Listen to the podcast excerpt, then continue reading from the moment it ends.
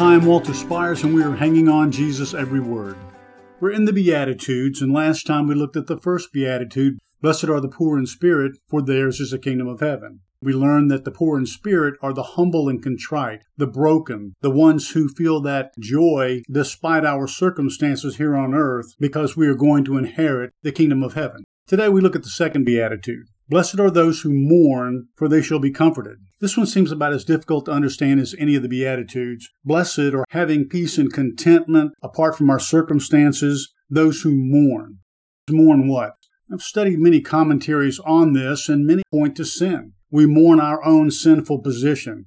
I think that's a good way to look at it because if you look for context and you go back to Matthew chapter 4, we read there that when Jesus began his ministry, his words were this Repent, for the kingdom of heaven is at hand. He was preaching repentance to the Jews. Then he went about through Galilee and everywhere else, preaching and teaching, proclaiming the gospel of the kingdom. That message was one of repentance. As he begins to teach these Beatitudes, that is the mindset of teaching people to repent of their sin. And so surely we are to mourn our sinful state apart from the salvation that comes from Christ. At that time, they didn't know anything about that but he'd promised that the kingdom of God was at hand and they would inherit it.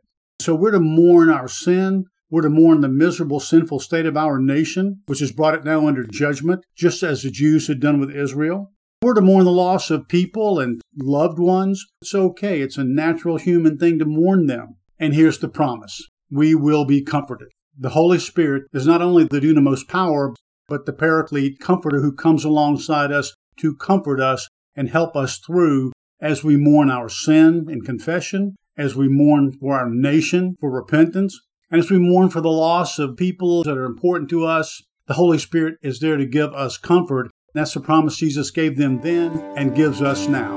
Hanging on his every word for Christ's sake. Amen. To learn more about how you can become a Christian, grow in your walk with the Lord, donate to help keep this ministry going strong, and receive freely of all the biblical content video, audio, and written, go to onlyjesus.life. That's onlyjesus.life.